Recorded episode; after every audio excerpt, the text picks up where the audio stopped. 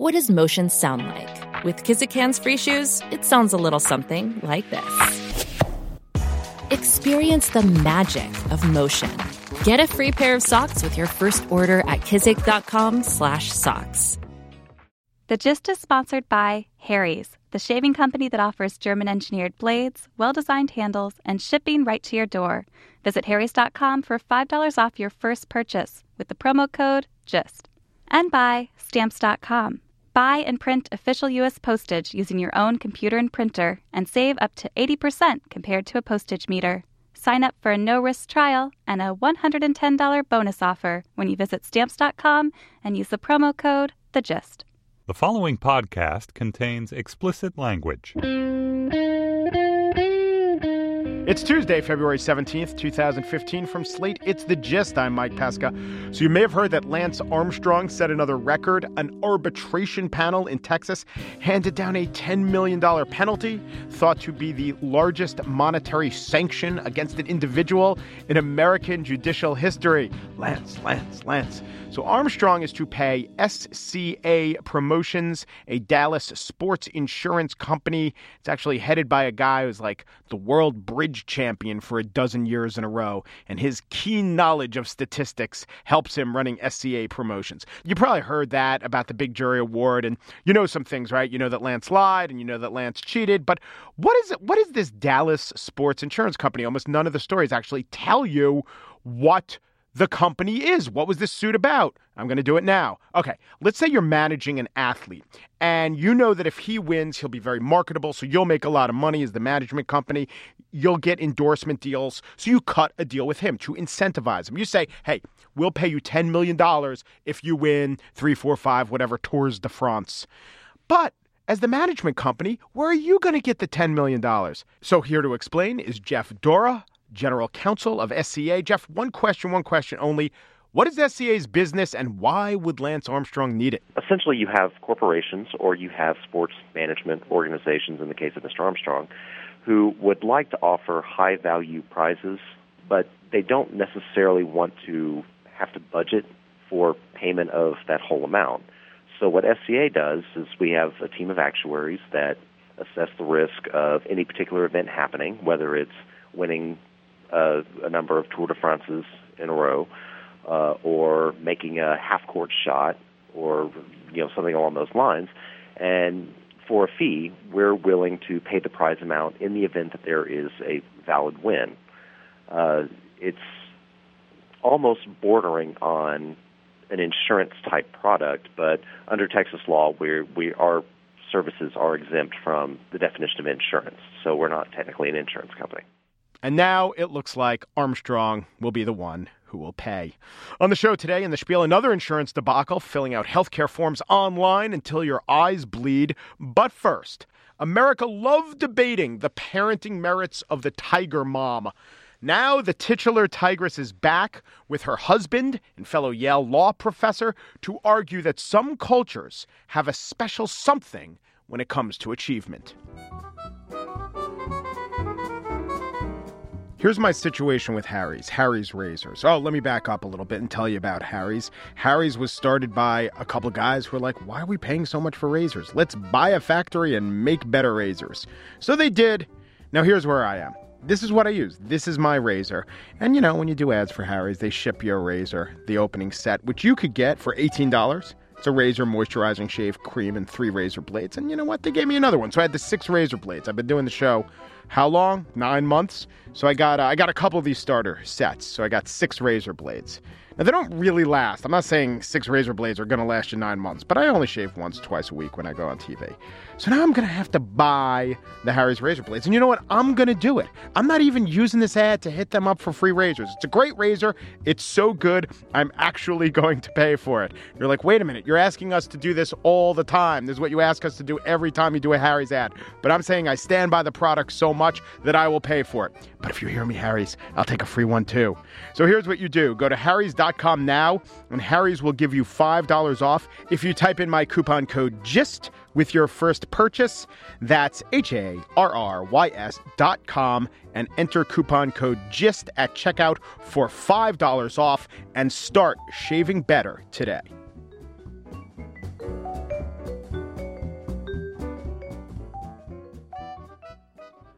At the risk of giving away the twist ending of the triple package, I will now tell you what the triple package is. Well, first, the triple package is a new book that seeks to explain what makes some cultural groups succeed. Second, the triple package literally is here's the package a superiority complex, a deep sense of insecurity, and gobs of impulse control.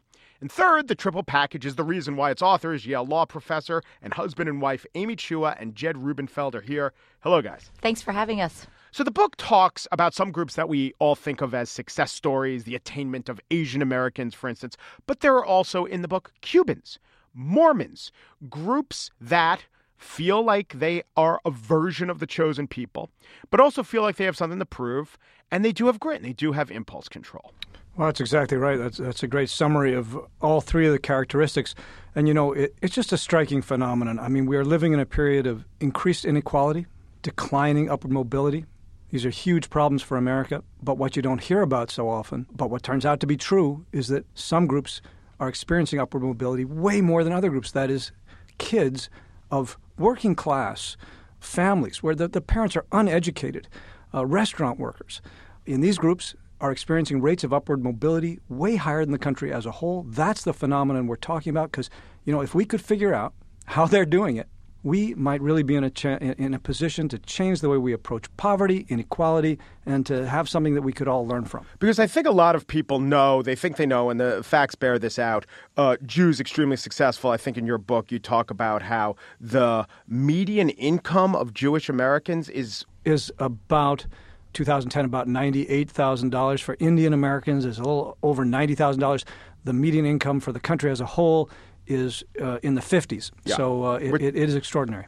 Double for About some of these double, groups, right? Yeah. But I think Indian Americans, Asians, and it's funny how in, uh, South Asians and Asians are often called the new Jews. So that's an acknowledgement that people know these groups are successful. An interesting thing you do is to take a slice of the Latino community, namely Cubans, and a slice of the African American community, namely Nigerians, and talk about them and their success. Yeah, and I mean, this is why, you know, one of the big points of our book is that um, success has nothing to do with race. It has nothing to do with skin color. Some of the most successful groups in America today are black or Hispanic. And both the Nigerian Americans and the Cuban Americans really exhibit the triple package. I mean, they, for better for worse, and we talk a lot about the downsides, they both have enormous sense of exceptionality. You know, Cuban exceptionality. We're special to the point that we're different from other Hispanic Americans. Well, you know, the, the, maybe someone listening to this will say, haven't you? Okay, those are great labels. It's good that you have this label, the triple package. Aren't we really just talking about prizing education? The Jews 50 years ago, 100 years ago, prized education. They succeeded. Asians are crazy about education. I lived in South Korea for many months and taught in a hagwon, which is their uh, their secondary schools, crazy about education. Is it much more complicated than that? If you really prize education, your kids do better. Ironically, of course, education is the is the key to success, but in a way, that's the more essentialist uh, suggestion that, you know, these people, with the Chinese, you can imagine, oh, it's Confucian. They are an education culture. Yeah. But are you going to say that about Nigerians are an education culture? And what's interesting is that the groups that are successful change over time. And so what we think is that what no other theory of success really explains is drive, right? Like why are some people and some groups more motivated? If you're pretty comfortable, you're not starving, why do you need to get the A's? Why do you need to strive? And we say it's really this combination of the insecurity that's the fire. I might starve. People aren't respecting me. But combined with the sense of exceptionality that gives you kind of a chip on the shoulder mentality. And education in the United States is the best route to kind of if you have drive how are you going to you know get some results? And it's really through education. Because you know what's funny? It's funny that america definitely fosters this and it really is the land of opportunity. And if uh, you know an igbo person from nigeria comes here they will succeed more than they might in nigeria. However there's so much of the American message that is the antithesis of all these, like insecurity, right? Don't we kind of placate people and we tell them everything's going to be fine and we should all have self esteem, whether earned or not? And superiority, I mean, pretty explicitly we say no one's better than anyone else. These damage what we think of as the uh, fundamental American dream, which is improving yourself.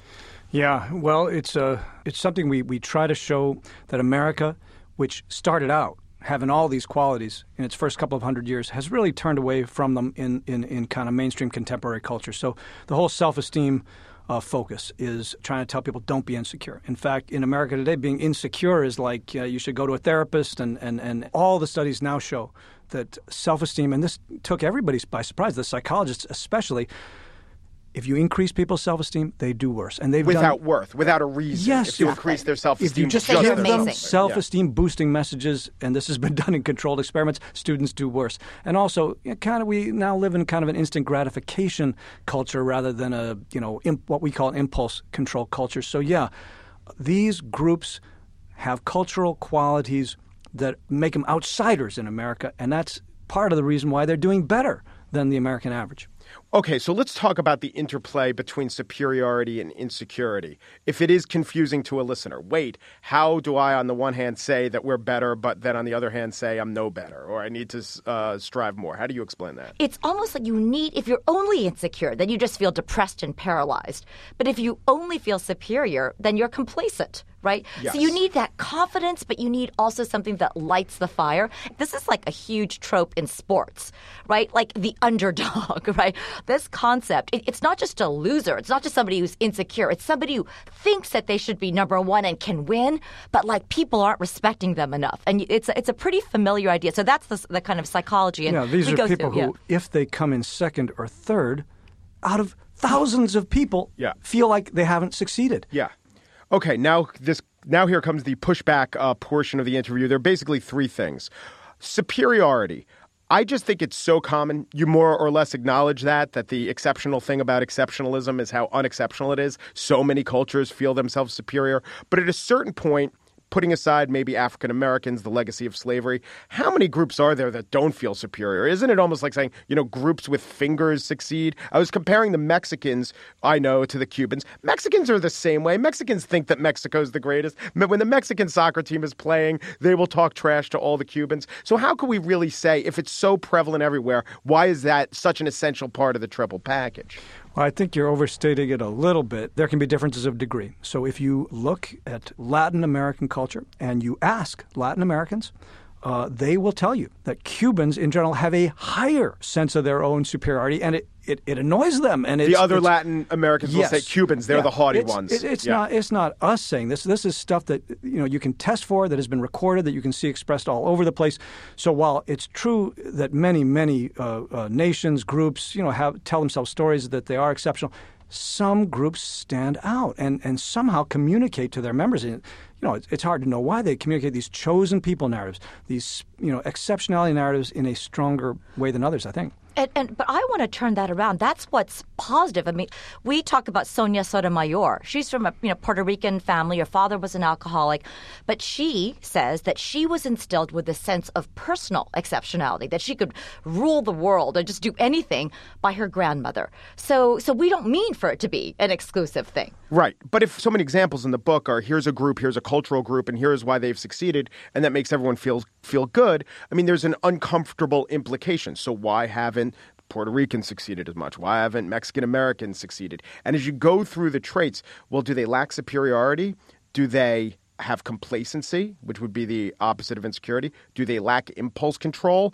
And I don't know, I don't see in the book you calling out cultural groups that have been lagging and saying, well, Okay, I, I got to step in here. You are asking questions, as many people have, that suggest that our book is a theory of poverty. Okay, now let me be very clear about this. You're asking questions of the following form. Wait, can we really um, use your set of three uh, qualities to explain why some groups in America are poorer than others? We are not saying that. The reasons for for poverty. The causes of poverty in this country are many. They're institutional. They have to do with history, slavery. Some of what we're saying, some of what we're saying is related to that in the following sense. Like America has ground out the sense of superiority from certain groups. It has tried to do so, it has successfully done so, and that's made it harder for those groups. But the, the reasons why African Americans, Hispanic Americans, Appalachians in this country are mired in poverty has much more to do with history, with institutions, with economic factors. What we have tried to give a theory of is why certain groups are doing better than the national average.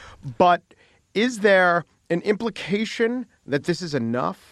That the triple package is enough? Do you believe that it will continue to be enough as you look at how the structure of our society and opportunity as a whole in our society has changed and upward mobility has gotten harder. All the facts show. I think we do worry, right? We are absolutely not saying that the triple package is all you need. So, for example, one thing that I think is a, is a rising concern is the children of super wealthy, privileged parents not having to work hard, not having to get drive, not having to just networking, right? I mean, our numbers are showing that all of the studies that say that there is no more upward mobility in America remarkably leave out immigrants and immigrants' children.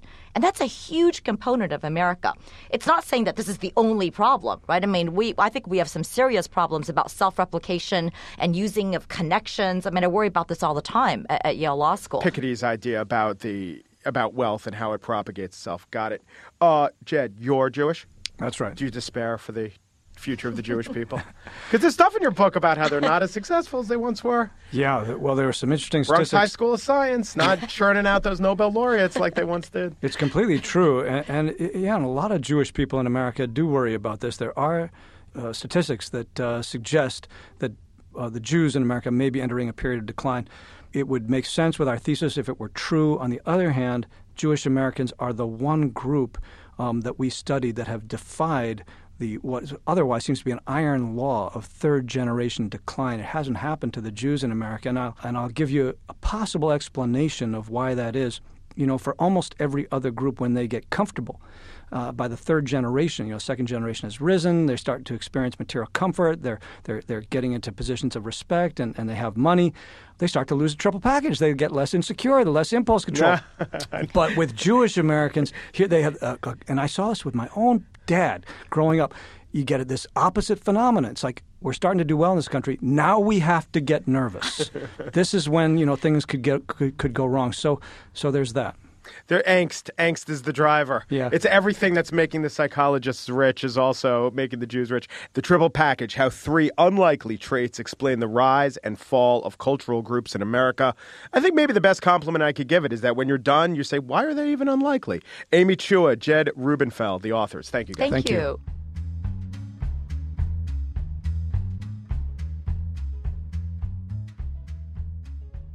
Getting your mailing and shipping done can seem like a no win situation. Well, I mean, maybe a tie. You get to send people mail and they like you for it. But really, not as joyous as it can be. But I know a better way. I know a way to inject joy into this process. It's stamps.com. Stamps.com buy and print official U.S. postage for any letter or package right from your desk using your computer and your printer. There's discounts you don't even get at the post office. You know why? Who gets discounts at the post office? There, if you want to talk about one business that'll never give you a discount, it's the post office. Stamps.com's a way around that. You can save up to 80% off compared to a postage meter. Use the promo code The Gist for this special offer. A no risk trial, a $110 bonus offer that includes digital scale. I was at the post office the other day. Did anyone come up to me and say, hey, here's a digital scale? They did not. But this offer includes a digital scale and up to $55 in free postage. Go to stamps.com before you do anything else. Click on the microphone at the top of the homepage and type in The Gist. That's stamps.com and enter The Gist.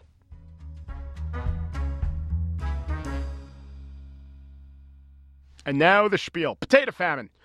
Well, this weekend I watched the Saturday Night Live special on Sunday. I love SNL. Carvey, Hartman, Belushi. Ah, Belushi. And then it was President's Day. Americans are basking in the presidential glow. When I think of President's Day, I think of Abe Lincoln. The dogmas of the quiet past are inadequate to the stormy present, or a house divided against itself cannot stand, or whiskey for the leprechauns, whiskey for the leprechauns, or reason, cold, calculating, unimpassioned reason, must furnish all the materials for our future support and defense. And it was with reason, cold, calculating, unimpassioned reason that I dedicated myself on President's Day to this one task registering online for, well, what my company calls healthy premiums. It's a subcontracted wellness site from my main insurer. I won't say the name of the subcontractee, but the site they run, it's a primary color and then a building material. Like blue is a primary color. Now, Their real name is not blue. It's also not yellow. But let's call it blue and then a building material like dung. Let's call it Blue Dung. Okay, Blue Dung defines itself as, quote, a health engagement and behavior change technology company that helps organizations reinvigorate their health and wellness programs. Now, let's take away the jargon, and here's what you get. And that there. All right, that's not going to work. So I'll tell you how Blue Dung would like to see itself. As a company that my insurance company uses to get employees to be healthier. And the incentive is that if I, as an employee, fill out some blue dung online surveys, I get a discount. But let me tell you another way to view the concept of a discount, especially when you're dealing with something like health insurance, which they tell you they provide for you as part of your job.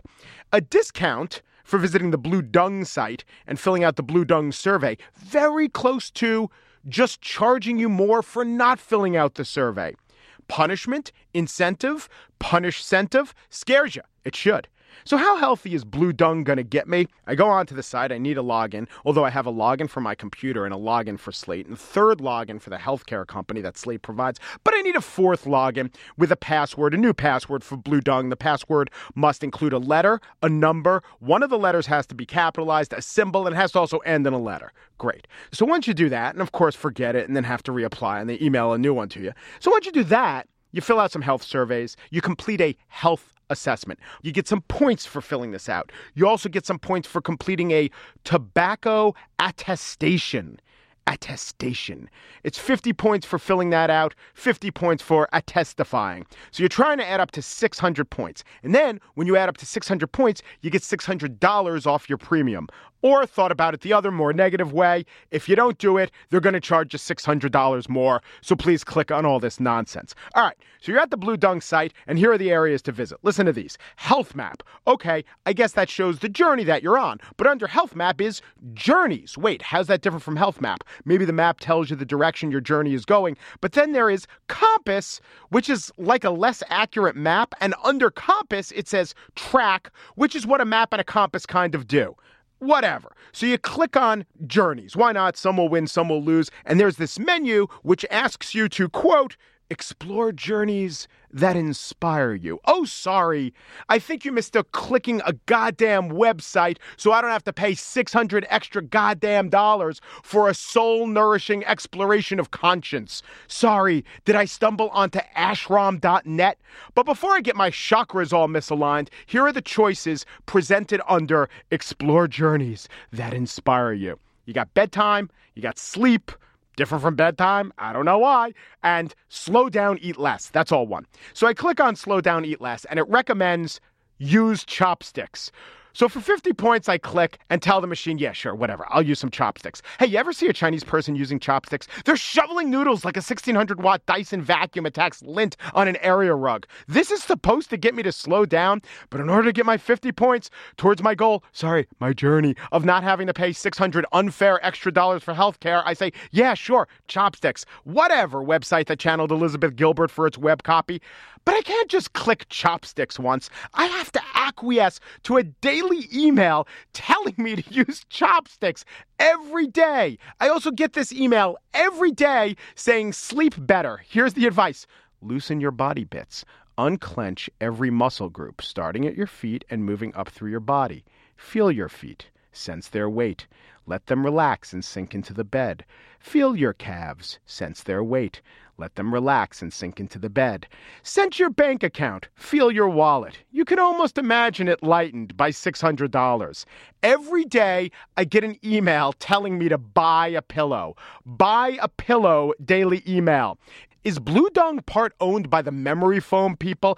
Can't answer because in the mental health portion, Odd thoughts at inopportune times will cost me 50 points towards my goal of not being robbed of $600. This is quite a journey. Who put it together? Shackleton? My personal compass is pointing south for stupid. I'm almost shouting at the computer, You're giving me a heart attack! Which is a dumb thing to say because Blue Dung's gonna charge me $50 for that remark. But I'm sitting here trying to save 50 bucks, pounding my fingers to a hash, slamming my keyboard so the wellness Gestapo can make sure, can ascertain that I'm in a healthy state of wellness. Reason, cold, calculating, unimpassioned reason. Who's kidding who, okay? There is no reason. There is freaking torture. Blue Dung, you can save your $600. I have escaped with my sanity intact, and I'm not buying a pillow every day.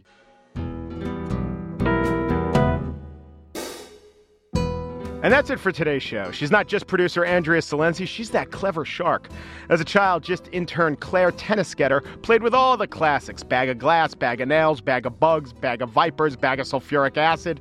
Managing producer of Slate Podcast, Joel Meyer, a native of the Malay Peninsula, comes in like a worm eating fern bird and goes out like a worm eating fern bird. Andy Bowers is a living organism on this planet and he's very safe. He's just taking a heavy drug. Relax, stay inside, listen to some music, okay? Got any Allman Brothers? If you want to hear Allman Brothers or say The Gist, go to iTunes. You can get us there. Slate.com slash gist email is the way to sign up for our daily email, or you could go to Yo, download that app, sign up for podcast. We're on Facebook.com slash Slate Gist. We're against busting school children, but for violins on television and Soviet jewelry. We are The Gist. Thanks for listening. This is Josh Levin, host of Slate's sports podcast, Hang Up and Listen. On this week's episode, we are joined by international free throw distraction expert Dan Engber to talk about Arizona State's curtain of distraction, the twerking unicorns that hide behind it, and the statistical significance of the twerking unicorns' actions. You can subscribe to Hang Up and Listen at itunes.com slash Slate Podcasts.